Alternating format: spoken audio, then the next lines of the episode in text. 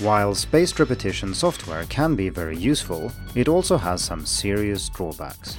Fortunately, most of them don't apply to learning to write Chinese characters.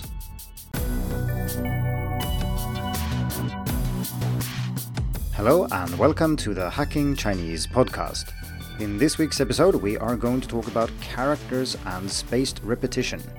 And this month there is a vocabulary challenge over at challenges.hackingchinese.com. So if you're interested in that, just head over and sign up. Today I want to talk about why I think that learning to write Chinese characters is one of the best applications of spaced repetition software when it comes to learning languages in general. For this reasoning to make sense, we first need to explore what spaced repetition software is, how it works, and also some of the more serious flaws that it has, and then finally, I will argue that most of these actually don't really apply to handwriting Chinese characters, and that therefore this is one of the best applications of spaced repetition software. And at the same time, a very good example of how technology can really make learning easier. So let's start by looking at the spacing effect, which is the underlying principle that spaced repetition software is based on. So, at its core, this is a psychological phenomenon that is true for learning in general, not just learning languages, but of course, we are talking about languages here. And it generally states that learning is more efficient if spread out over time with some intervals between each learning opportunity. So, for example, if you are learning a new character, it is more efficient to study it 10 times with some time in between compared to studying it 10 times in a row. And the effect is quite big, so massing things together is typically several times less efficient than spreading them out over time. This is generally not taught very well in schools, and most people are not aware of this, and many study routines also clearly violate this principle. So, for example, if you think about how many people learn Chinese characters, many teachers will encourage them to write them over and over many times in a row, say writing the same character 50 times. And this might actually be good for improving your penmanship. So, if you're new to writing Chinese characters and your characters look really bad and you want to improve that for some reason, well, writing them over and over might actually be a good idea. But that's not what we're talking about here. We are talking about memory and about retaining information. We want to be able to recall how to write this character at a later time, and then massing all the repetitions together in one session is really inefficient. Another reason that spaced repetition isn't widely known is probably that intuitively it doesn't really work, and that is because most people evaluate their learning over the short term. And there is indeed research that shows that cramming is more efficient in the short term. And if you're interested in this, I have written an article called Cramming versus Spaced Repetition When to Use Which Method to Learn Chinese. So, what I'm saying here is that there is a case to use cramming and to mass repetitions together if you have a test next week or even later this month. But that's not really why we're learning Chinese, I think. I hope so at least. Instead, most of us want to learn in the long term. We want to be able to build our knowledge over years and gradually master the language, even though it is, of course, nice to nail that exam next week too. So that means essentially that spaced repetition works best in the long term because otherwise you don't really have time to reap all the benefits. Another issue that I want to bring up before I go into more details is that, of course, spaced repetition doesn't have to be done using a program or an app. And we're talking a lot about spaced repetition software here, not just repetitions that are spaced out over time. But there are other more natural ways of doing spaced repetition too. For example, if you're reading a lot in Chinese, you will see the words that you want to learn and the characters that you need to know over and over. And this is also a type of spaced repetition because you're not just looking at the same character over and over, you get them spaced out in the text you are reading. Obviously, this is not very systematic, so you might end up seeing the same character several times on a few pages and then not again for a few weeks and so on. So it's not systematic spaced repetition, but it is still a kind of spaced repetition. But let's get over to spaced repetition software and see how that works. When I started learning Chinese back in 2007, I didn't know what I know today, and of course, there weren't as many resources available back then either. But I quickly realized that I need a system to be able to learn and remember all the words and characters that I was faced with. If I would have learned in an environment where I was constantly exposed to Chinese at a level that I could make sense of, then maybe this wouldn't have been necessary, but I wasn't uh, an infant when I started learning Chinese, and as adults, we rarely have the benefit of that amount of input and that amount of input that is directed specifically at us. So if we don't review in some way, we simply risk forgetting most of the things that we learn. This is, of course, a problem that most learners face, so let's have a closer look at it.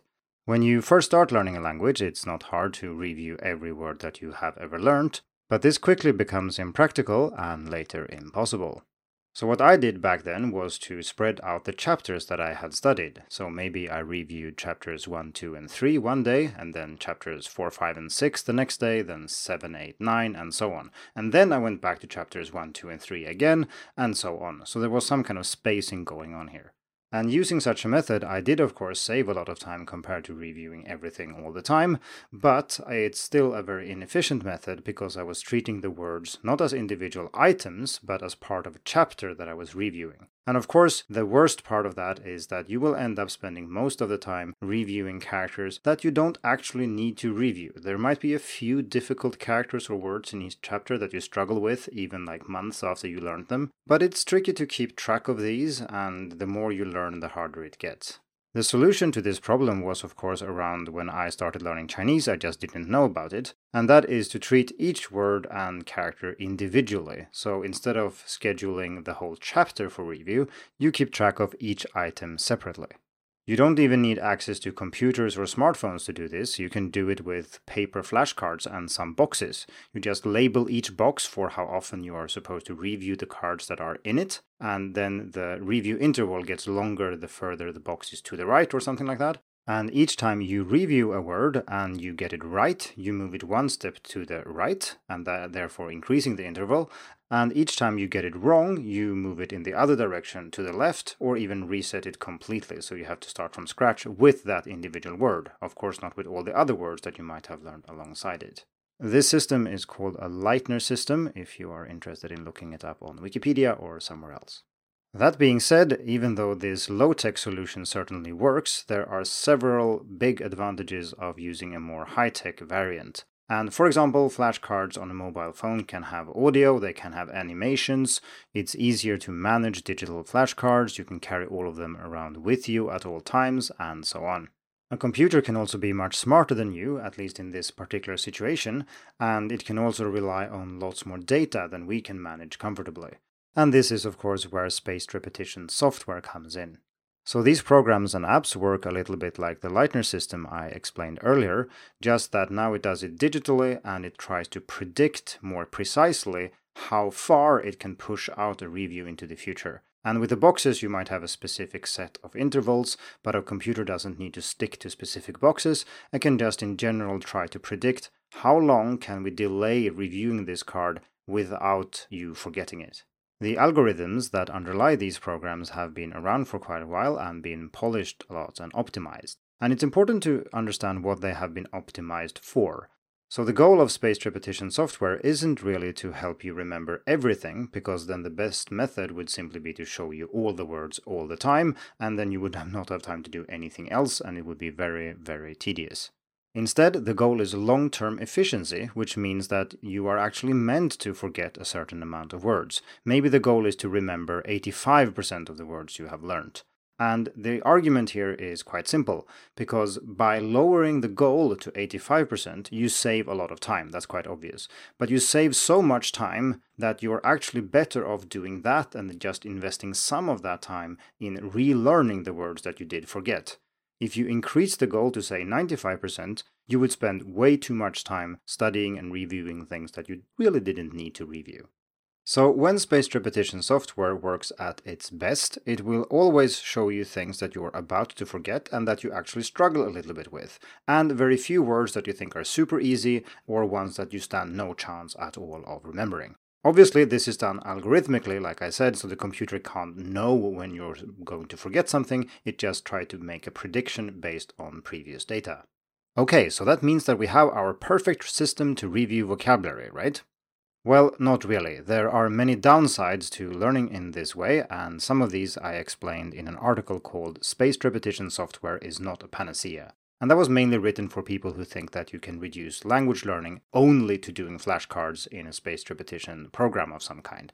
And obviously, there is much, much more to language learning than that. And while spaced repetition software can be very useful in say, supporting your vocabulary acquisition, it should still be a fairly small part of everything you're doing to learn Chinese.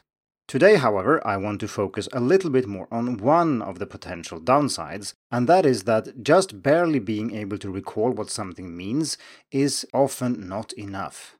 A good example of this might be listening comprehension. So, if you're listening to someone speaking Chinese and you need a few seconds to recall what something means, that won't really cut it because that person will have said another sentence while you try to think of what that specific word meant, and then you will be hopelessly behind and you will have no clue about what's going on. So, just barely being able to recall what something means for practical purposes is sometimes almost as bad as not recalling it at all. This is true for other areas of communication as well, such as when you are speaking yourself. If you need to stop and think for a few seconds every time you encounter a key word, that won't really cut it, and having a conversation with you will be rather boring. Another example might be reading. So, can you really say that you are literate in Chinese if you can read an article of, say, 500 characters, but it takes you an hour to do so? Well, most proficiency tests certainly don't think so, and I tend to agree. And this is something we explored in more detail in episode 43 of the podcast. So now it seems that spaced repetition isn't that wonderful after all. Most of the reviews that you do will be too easy because the algorithm will misjudge your knowledge of them, or because you've seen them somewhere else, such as when reading or listening. Or it will be that you only barely can recall the words and what they mean later, and that's simply not enough to use them.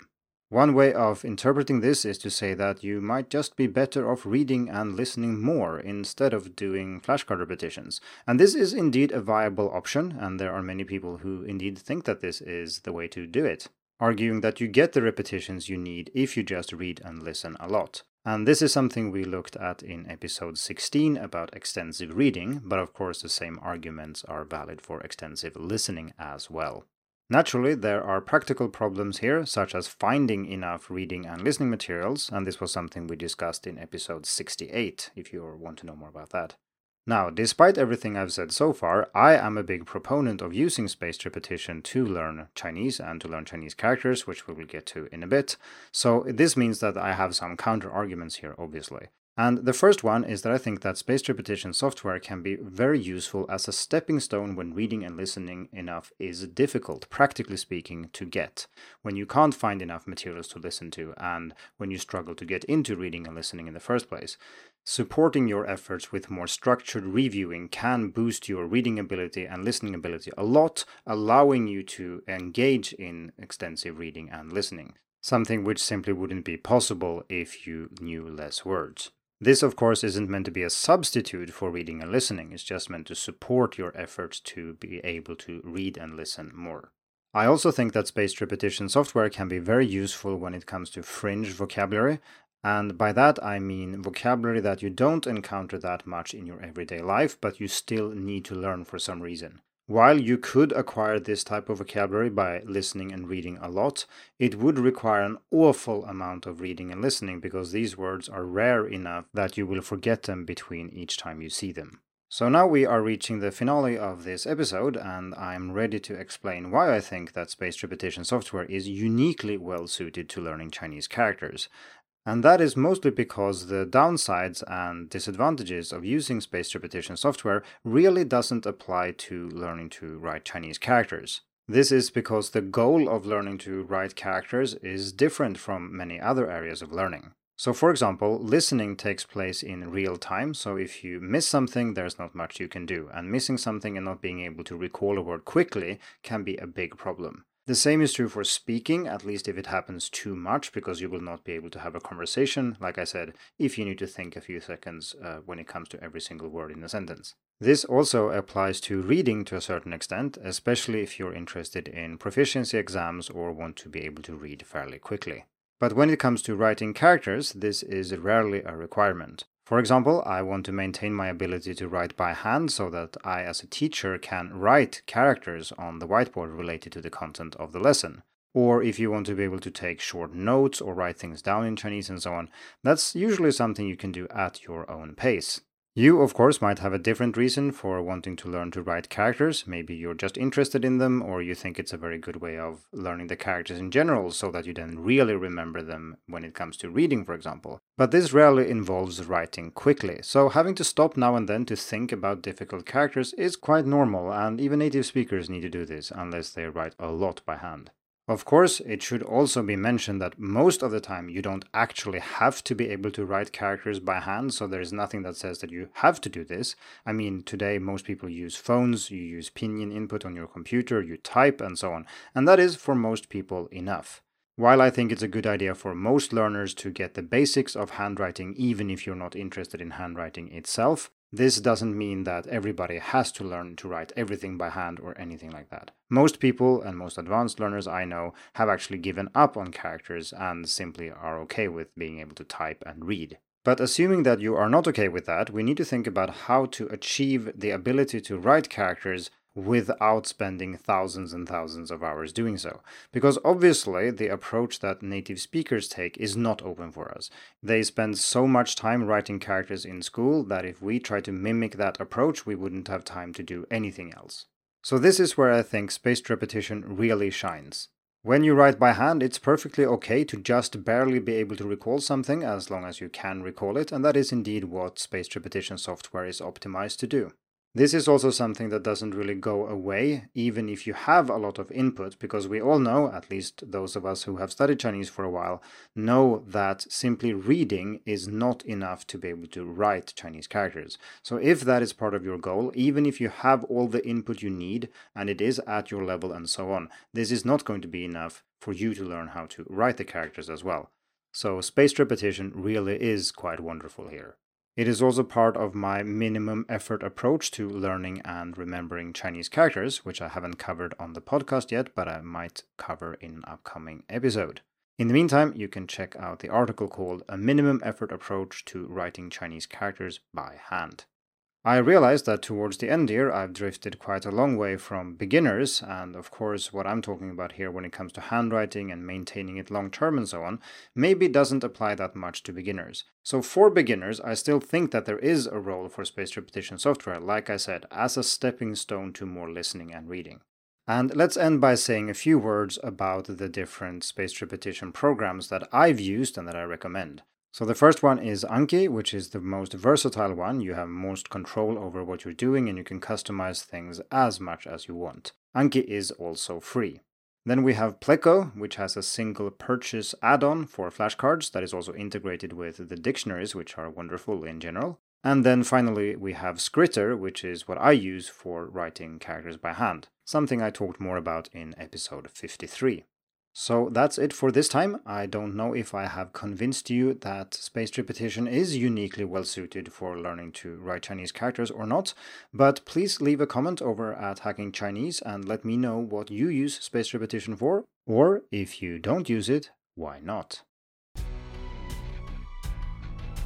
Thank you for tuning in to the Hacking Chinese podcast. If you like this episode, please share it.